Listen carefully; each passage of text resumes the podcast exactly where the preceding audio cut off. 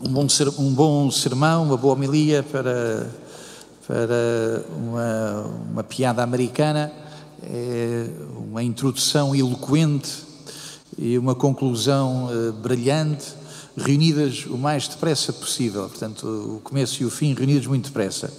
Não sou muito adepto dessa teoria, não sou muito praticante. Lembro, eh, ainda que para mim, um, um bom sermão um sermão que, que funciona na, na, autenticidade do Evangelho, tem sempre qualquer coisa de muito parecido, eh, pelo menos de uma parte muito parecida com o que hoje ouvimos neste Evangelho. Jesus entra, entra Jesus entra onde nós estamos e incomoda-nos muito e eh, mete tudo de pernas para o ar. Um bom sermão tem sempre que ver com esta entrada de Jesus num lugar muito organizado para o negócio que é a tua vida que é a tua vida, que é a tua liberdade. Tu chamas, eh, tens nomes piedosos para a tua rebeldia, tens nomes piedosos para a tua insolência, tens nomes piedosos para as tuas fraudes, chamas-lhes ética, chamas-lhes boa consciência, tens eh, muitos nomes que te permitem faltar à missa, que te permitem não saber de Deus, que permitem-te achar que a igreja é que tinha que mudar quando tu próprio não mudas o teu coração. Tens imensos negócios, imensos negócios e negócios que metem Deus também ao barulho. Deus, aliás, geralmente só interessa como financiador dos teus negócios. Queres vida, queres boa vida, queres vida prolongada, e Deus só te interessa desde que subsidie as escolhas que fizestes. A única coisa que te interessa de Deus é que Deus dê subsídios a fundo perdido para as escolhas que tu fizestes. Então, esta entrada de Jesus no templo não foi há dois mil anos eh, em Jerusalém, esta entrada de Jesus no templo não é lá uh, onde nós achamos que está a corrupção, no Vaticano. Esta entrada de Jesus no templo uh, é onde está nós, é onde está a vida de cada um de nós. Quem não percebe isso é um moralista. Quem não percebe isso acha que a revolução deve atingir os outros e a si próprio passa isento por entre, por entre a chuva. Quem acha que quem tem que mudar é o mundo é uma pessoa que participa sempre de alguma corrupção. E essa corrupção corrupção da sua consciência. Quem acha que quem tem que mudar é o mundo, eh, não tem ligação autêntica consigo mesmo. Naquele tempo estava próxima a Páscoa.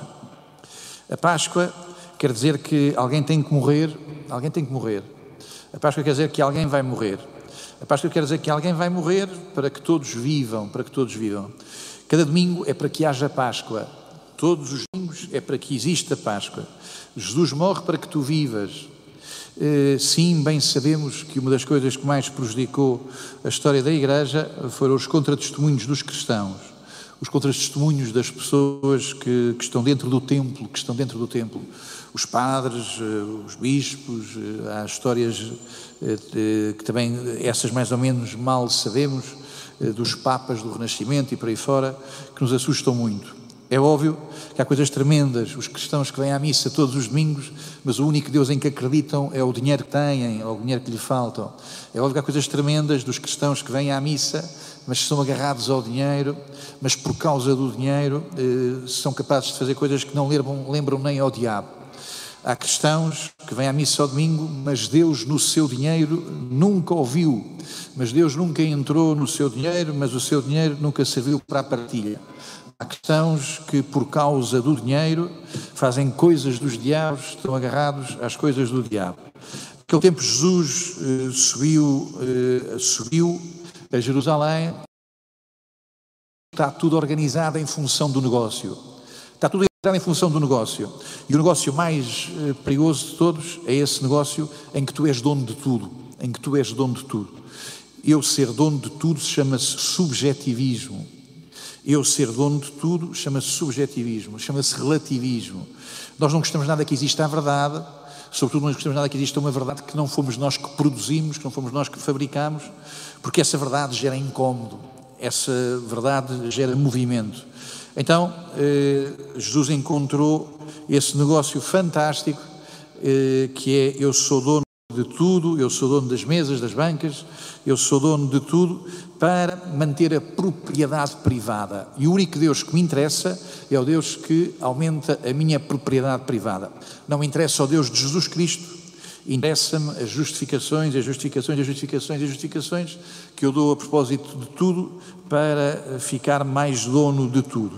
Naquele tempo, Jesus entrou no teu coração, quer entrar no teu coração, para pôr em causa a maneira como tu organizas a tua vida. Só há cristianismo quando há conversão, só há cristianismo quando nós mesmos somos postos em causa. Os reacionários os reacionários são sempre os que reagem contra os males do mundo. Há reacionários de direita, de extrema-direita, há reacionários de extrema-esquerda. Os reacionários são sempre os que reagem contra o mal do mundo, mas que não têm capacidade de se pôr em questão. Mas que não se põem em questão, mas que não se põem em questão.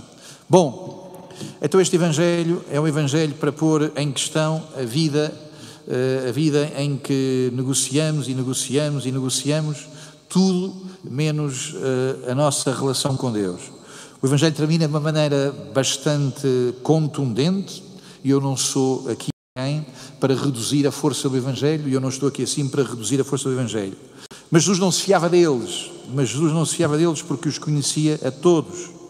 E não precisava de que viesse lá o psicólogo, eh, não precisava de informações do psicólogo, eh, nem das finanças sobre ninguém. Ele bem sabia o que há no homem. E no homem há uma fábrica, no homem há uma fábrica de privatização. Daqui não saio, daqui ninguém me tira. Eh, é uma das teimosias mais importantes da inteligência do homem. A inteligência do homem, tantas vezes, é utilizada para esta missão. Daqui não saio, daqui ninguém me tira. Então, eh, isso é uma coisa inteligente. Eh, lia por estes dias, em que se lia por estes dias, em uma homenagem ao professor Jorge Braga de Macedo, eh, que terá dito a certa altura a propósito de alguém que nunca vi tanta inteligência usada ao serviço de tanta burrice, tanta estupidez. Às vezes, pessoas muito inteligentes implicam tudo, aplicam tudo ao serviço de uma teimosia. Jesus bem sabia que nós somos muito teimosos, que somos muito fechados, que organizamos muito bem a defesa. Dou um passo avante. Este Evangelho eh, não serve para nós eh, deitarmos fora a igreja. A igreja sempre foi assim, a igreja é assim, é o lugar dos cambistas, é o lugar dos corruptos e, portanto, a pureza está sempre no outro lado qualquer e só, só acreditaria numa igreja pura. Só acreditaria numa igreja pura. Vou fazer um exercício que parto de mim e que penso que pode ser aplicado a todos. É óbvio que não é fácil conviver com os meus defeitos. É óbvio que não me é fácil conviver com os meus defeitos. Eh, com mais ou menos humildade, com mais ou menos virtude, tenho que enfrentar os meus defeitos. Mas pretender ter uma vida sem defeitos é qualquer coisa da ordem da loucura, da ordem da, da loucura de manicômio, da ordem da loucura de, de um psiquiatra. Eu, se tivesse a pretensão de viver sem defeitos, isso significava eh, completamente um exagero, um, significava um extremismo, eh, significava uma mentira em relação à vida que, como é óbvio, seria inultrapassável. Querer viver sem defeitos eh, é qualquer coisa de profundamente desumano. É óbvio que a igreja tem defeitos, mas querer uma igreja sem defeitos é querer um museu, e um museu de cadáveres e um museu de múmias. É óbvio que a igreja tem defeitos, mas querer uma igreja sem defeitos é querer qualquer coisa que não está vivo, é qualquer coisa que é da ordem da loucura. E é certamente uma coisa aonde tu não terás lugar, porque tu tens defeitos. A igreja tem defeitos porque tu tens defeitos. Qual é, é a única coisa que não pode acontecer em relação à igreja? Qual é a única coisa que não pode acontecer à igreja? A única igreja que não pode existir é uma igreja onde Jesus não entra e onde Jesus não diz a sua palavra e onde Jesus não tem os seus gestos de purificação e onde Jesus não celebra a Páscoa. A única coisa que pode acontecer não é uma igreja sem pecadores. Estás cá e o teu lugar é aqui, o teu e o meu. Estás cá e o teu lugar é aqui, o teu e o meu e o nosso. Deus deu-nos a igreja eh, não porque já chegamos, Deus deu-nos a igreja para caminharmos e para chegarmos. A única coisa que não pode acontecer é uma igreja onde Jesus não fale, onde Jesus não diga a doutrina, onde Jesus não diga a doutrina, onde diga a verdade, não diga os sacramentos, não celebre os sacramentos, não faça os seus gestos. Que a igreja tenha eh, pecadores eh, faz parte da sua missão. Bendito seja Deus, porque bendito seja Deus quando a igreja é este lugar onde Jesus nos diz a sua doutrina, onde Jesus nos diz a sua palavra, onde Jesus nos diz a sua força. Sim, O chicote de Jesus, o chicote de Jesus são as palavras santas de Jesus. Este chicote de Jesus são as palavras santas de Jesus. E é óbvio que Jesus nos pacifica, mas nos pacifica-nos porque antes passou nas nossas feridas aquilo eh, que nos pode eh, curar, passou sobre as nossas feridas eh, aquilo que nos purifica. Todos andamos a pôr álcool nas mãos para matar o vírus. Todos andamos a pôr nas mãos desinfetante para matar os vírus. Jesus põe a sua palavra nas nossas feridas para que o nosso coração abandone a erva, para que o nosso coração se abra à sua humildade. A certa altura, dizem a Jesus, lá enquanto Jesus está a fazer a sua pregação e a sua homilia, dizem a Jesus, mas uh, que sinal é que tu nos dás de que podes proceder deste modo? Li tal como vem nesta tradução. Que sinal é que tu nos dás? A palavra catá é outra. Que sinal é que tu nos mostras? Que sinal é que tu nos mostras de nos pode dar proceder deste modo? Ora bem, uh, houve uma outra vez, mais cinco vezes no Evangelho de São João, em que aparece este verbo Vou só me referir a duas. Uma é quando eh, um discípulo que andava na catequese, mas que andava distraído, e disse a Jesus: Jesus, mostra-nos o Pai. E a vez culminante em que aparece este verbo é quando Jesus ressuscita e chama as pessoas e diz: Venham cá. E mostra-lhes as mãos e o lado, eh, mostra-lhes as suas mãos e o seu lado. Que sinal é que tu nos mostras? O sinal que Jesus nos mostra, o sinal que Jesus mostra a todos os tempos, o sinal de ressurreição que Jesus mostra é que aqui na igreja Jesus liberta. Deus existe ou Deus não existe? Passa a primeira leitura. Deus existe ou Deus não existe? Passa a primeira leitura. Naqueles dias, Deus pronunciou estas palavras: Eu sou o Senhor que te tirei da terra do Egito.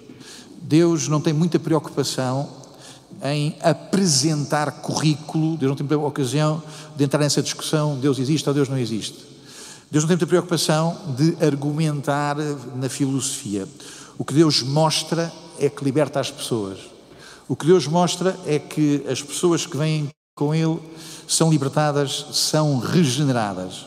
Bom, eh, hoje eram-nos apresentados os Dez Mandamentos, cada um deles eh, merece o melhor da nossa atenção. Eh, tenho uma preocupação particular eh, por estes tempos e nestes tempos, eh, nestes anos da minha vida, em torno do segundo mandamento, onde se diz que não farás para ti qualquer imagem esculpida, nenhuma figura do que é que existe lá em cima nos céus ou cá embaixo na terra.